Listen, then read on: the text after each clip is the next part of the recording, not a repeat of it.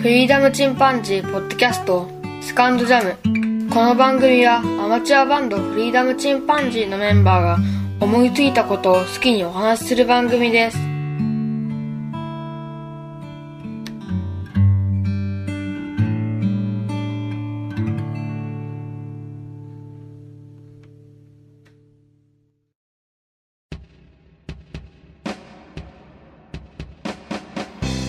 さあ始まりました。フリーダムチンパンジーの佐藤です。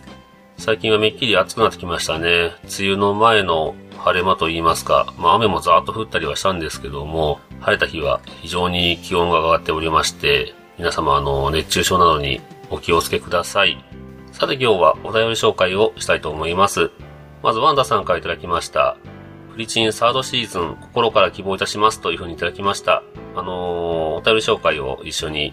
リツイートしていただいておりますけども、うん、あの、お便り紹介でね、もう60回超えて、最終回まで近づいてきましたという話をしました。これがですね、フリーダムチンパンジーポッドキャストを存続させがたい状況というのが今ちょっと発生しておりまして、基本的にやっぱり3人で話したいっていうのがあるんですよね。えー、またあの、情報をお話しできるときにお話しいたします。和田さんありがとうございます。本当にあの続けてくださいというふうにいただけるととても嬉しいですね。それから演劇ラジオの鎌様さんからいただきました。今週聞いたポッドキャストということで、いつも、えーありがとうございます。お仕事中に聞ける状況なのかな？出ないとここまでなかなか聞けないとは思うんですけども、僕もね、仕事しながら聞けるような職場だったらいいのになと思いますけどね。鎌様さんありがとうございます。それから巻貝さんからいただきました。テイク61のゲスト会。いや、お互いのワクワク感的臨場感、互いに配信者であるというリラックス感、ハードルをどんどん引っ込めていく感、とても楽しく聞かせていただきましたというふうにいただきました。あのー本当にね、その通りですね。絶対に負けられないポッドキャストという、えーポッドキャストをされている西郷さんとの、えーゲスト会でした。ポッドキャスト番組おもれきのオフ会に対するワクワク感、それから、ね、やっぱりね、配信者同士っていうのは、気持ちが分かり合えるというところがありますよね。それから、お互いに牽制し合うというか、あの、ハードルを下げ合うという、この、歴史、二人ともそんなに詳しくないですよという話をしておりましたね。楽しんでいただけたようでとても良かったです。ありがとうございます。それから、達郎さんからいただきました。フリチンの55ゲスト会のなるみさんは遅刻マンなのかというふうにいただきましたね。えー、達郎さんありがとうございます。なるみさんね、安定の遅刻魔というところでね、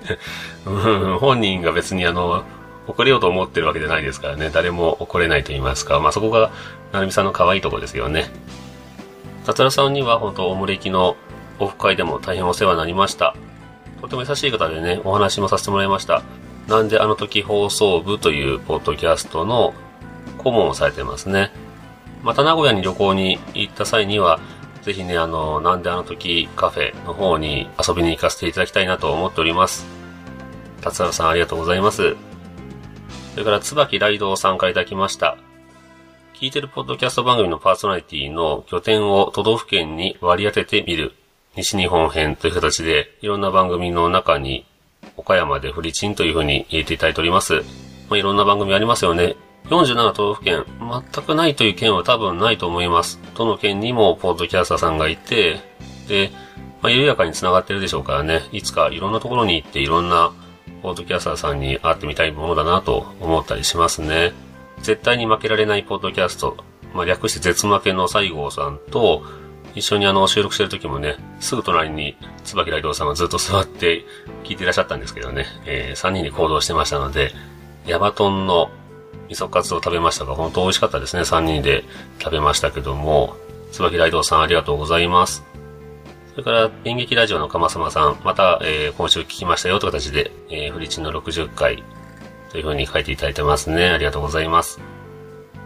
それから、地図から日本を見てみよう。ポッドキャスト番組ですけども、地図にない第3回、鳥取県米子市という形で、ゲストはバンド、フリーダムチンパンジーの佐藤さん、米子に住んでいた2人が、人を育てた街の魅力に迫る地元トークという形で、僕がですね、地図から日本を見てみようという番組にゲスト出演をさせていただきました。宮中さんという方が、えーパーソナリティなんですが、前から彼の番組を聞いておりまして、その中で、えー、鳥取県米子市に住んでましたというのを聞いてましたので、で僕もですよというふうに話しましたら、ちょうど住んでる時期が被ってたんですね。彼の方がだいぶ若いですけど、同じ町に、同じ時期に住んでたということで、ゲストに出てみられませんかというふうに誘っていただきました。それで、ちょうど名古屋にいる時に、彼が10日ほどね、東北をぐるぐる旅行された帰りに、名古屋港に帰ってきてたので、まあタイミングがちょうどあったのでね、時間をいただいて、ゲスト出演させていただきました。皆さんもね、良ければ、この地図から日本を見てみようという番組、えー、検索して聞かれてみてください。宮地さんお世話になりました。またお話ししたいですね。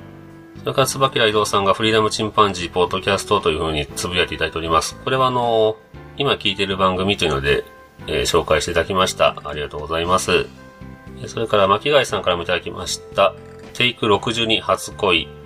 ファースト、セカンド通じて、僕の記憶の限りでは過去最高の盛り上がり。わらわら。わかりますけどね。この手の話は、嬉しさ、恥ずかしさ、もどかしさ、じれったさ、悲しさ、様々な感情をもつれ合いながら蘇りますからというふうにいただきました。そうですね。うん。本当によく笑ってましたね。で、ちょっとマイクディスタンスが悪くて、僕があと、気持ちがね、オフのまま収録に入ってしまったので、えー、はっきり喋っておりません。なので結構僕の語尾が消えてたりとかですね、非常に聞き取りにくいとこがあったので、そこは反省でしたね。やっぱりきちんと話そうと思わないと、僕は結構もごもご喋るので、うーん、本当にね、あの、遠く向きじゃないんですよね、本当僕は。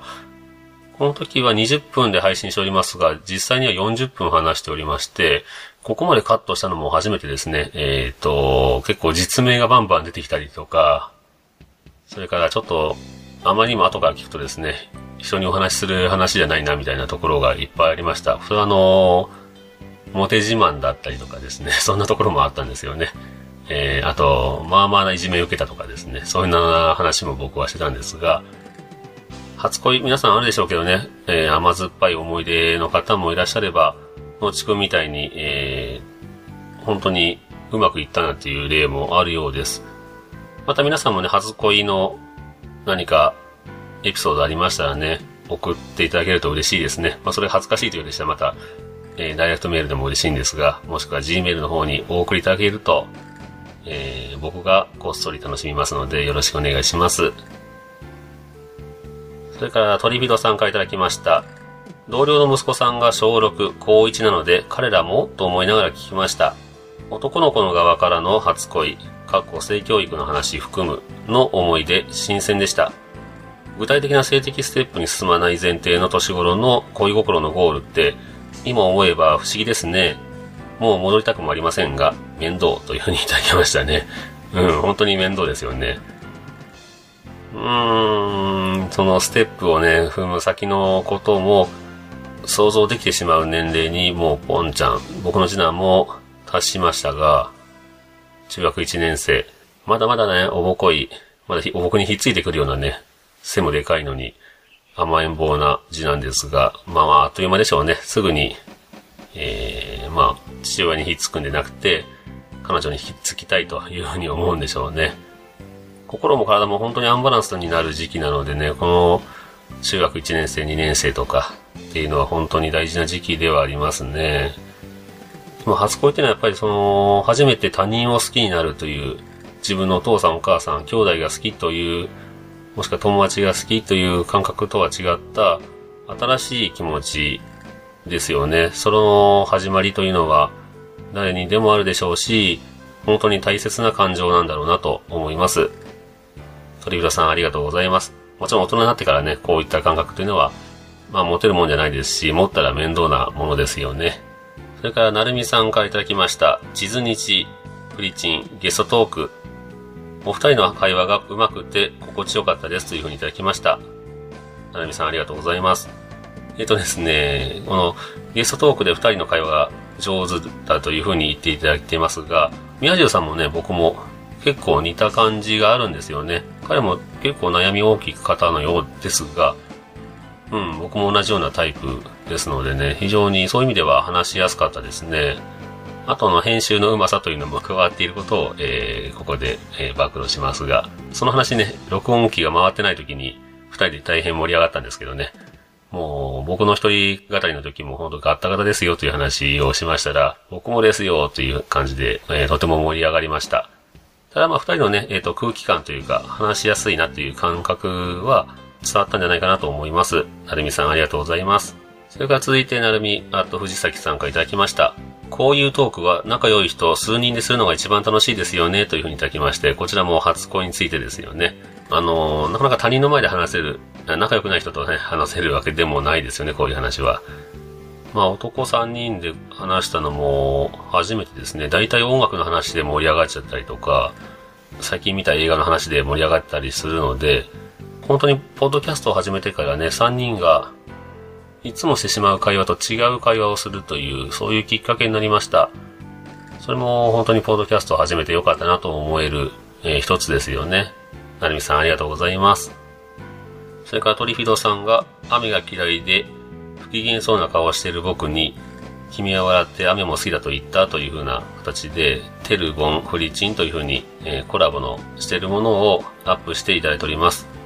鳥広さんはね、あの、テルボンと一緒にこのうちの曲をプレゼントで受け取ってもらえたようで、とても嬉しいですね。もう6月1日近いですから、皆さんももしよろしければ、テルボンというマスコットキャラクターと一緒にどこか撮影をしていただきまして、もうどこでもいいんですね。写真の、えっ、ー、と、縛りはないそうなので、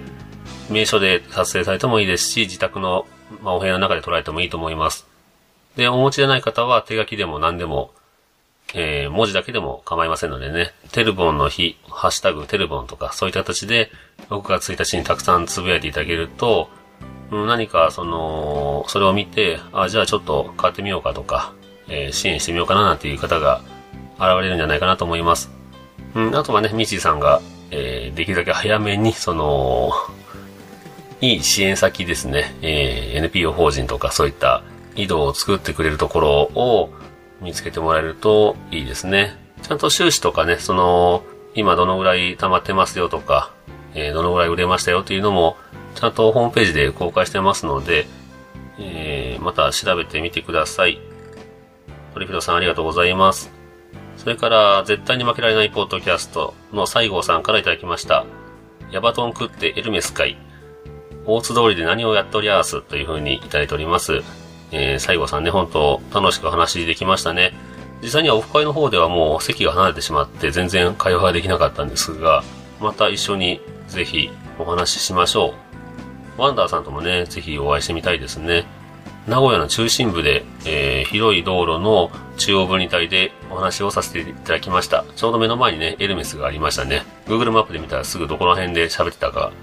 わかるでしょうけども、まあ、こうやってあの普段話してる仲間と違う人と話すのもまた楽しみでもありますし、ポッドキャストの醍醐味でもありますよね。この絶対に負けられないポッドキャストという番組も面白いので、聞かれてない方は聞かれてみてください。ちょっと、うちの番組と雰囲気は似てますね。えっ、ー、と、コンセプトががっちり固まってない。で、ロケが結構あったりするっていう部分で、えー、似たところもあります。歴史の話をしたり、昭和を振り返ったりとかですね。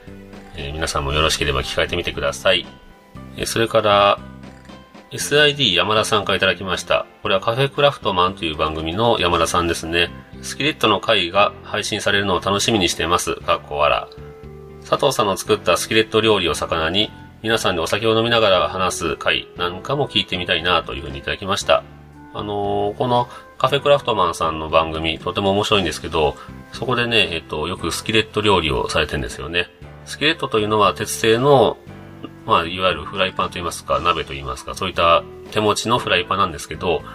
鉄板が熱くなると、その料理が冷めにくいんですよね。で、肉なんかも焼いてもね、やっぱり美味しく焼けます。アヒージョなんかも作ってみたいんですけど、なかなかその、スキレットというのは、割と重くて、すごく錆びるイメージがあって、で、ちょっと敬遠してたんですけどね、えー、お二人が意外とそうでもないですよなんていうふうに番組でも言われてたので、うん、今のところ安物を買うか、安物って言ったってね、あの、同じような、えー、鋳物だから、そう変わらないんだろうと思うんですけど、やっぱりその鉄板の厚みとか、形状とかですね、何か、やっぱり違うんですかね。非常に高いメーカーのものから、ニトリで安く売ってたりもします。どんなものを買おうかというので今ちょっと悩んでいますが、この悩むのが非常に楽しいんですよね。えー、また買いましたら、バンドメンバーでキャンプがしたいですよね。山田さんありがとうございます。ということで、えっ、と、今日のお便り紹介は以上になります。たくさんいただきましてありがとうございます。他にもね、ダイレクトメールで、地図日の米子会を聞いた感想をいただいたりとか、そういったものもあります。結構ね、あのーご紹介できない範囲で、お便りといいますか、感想をいただいたりもしております。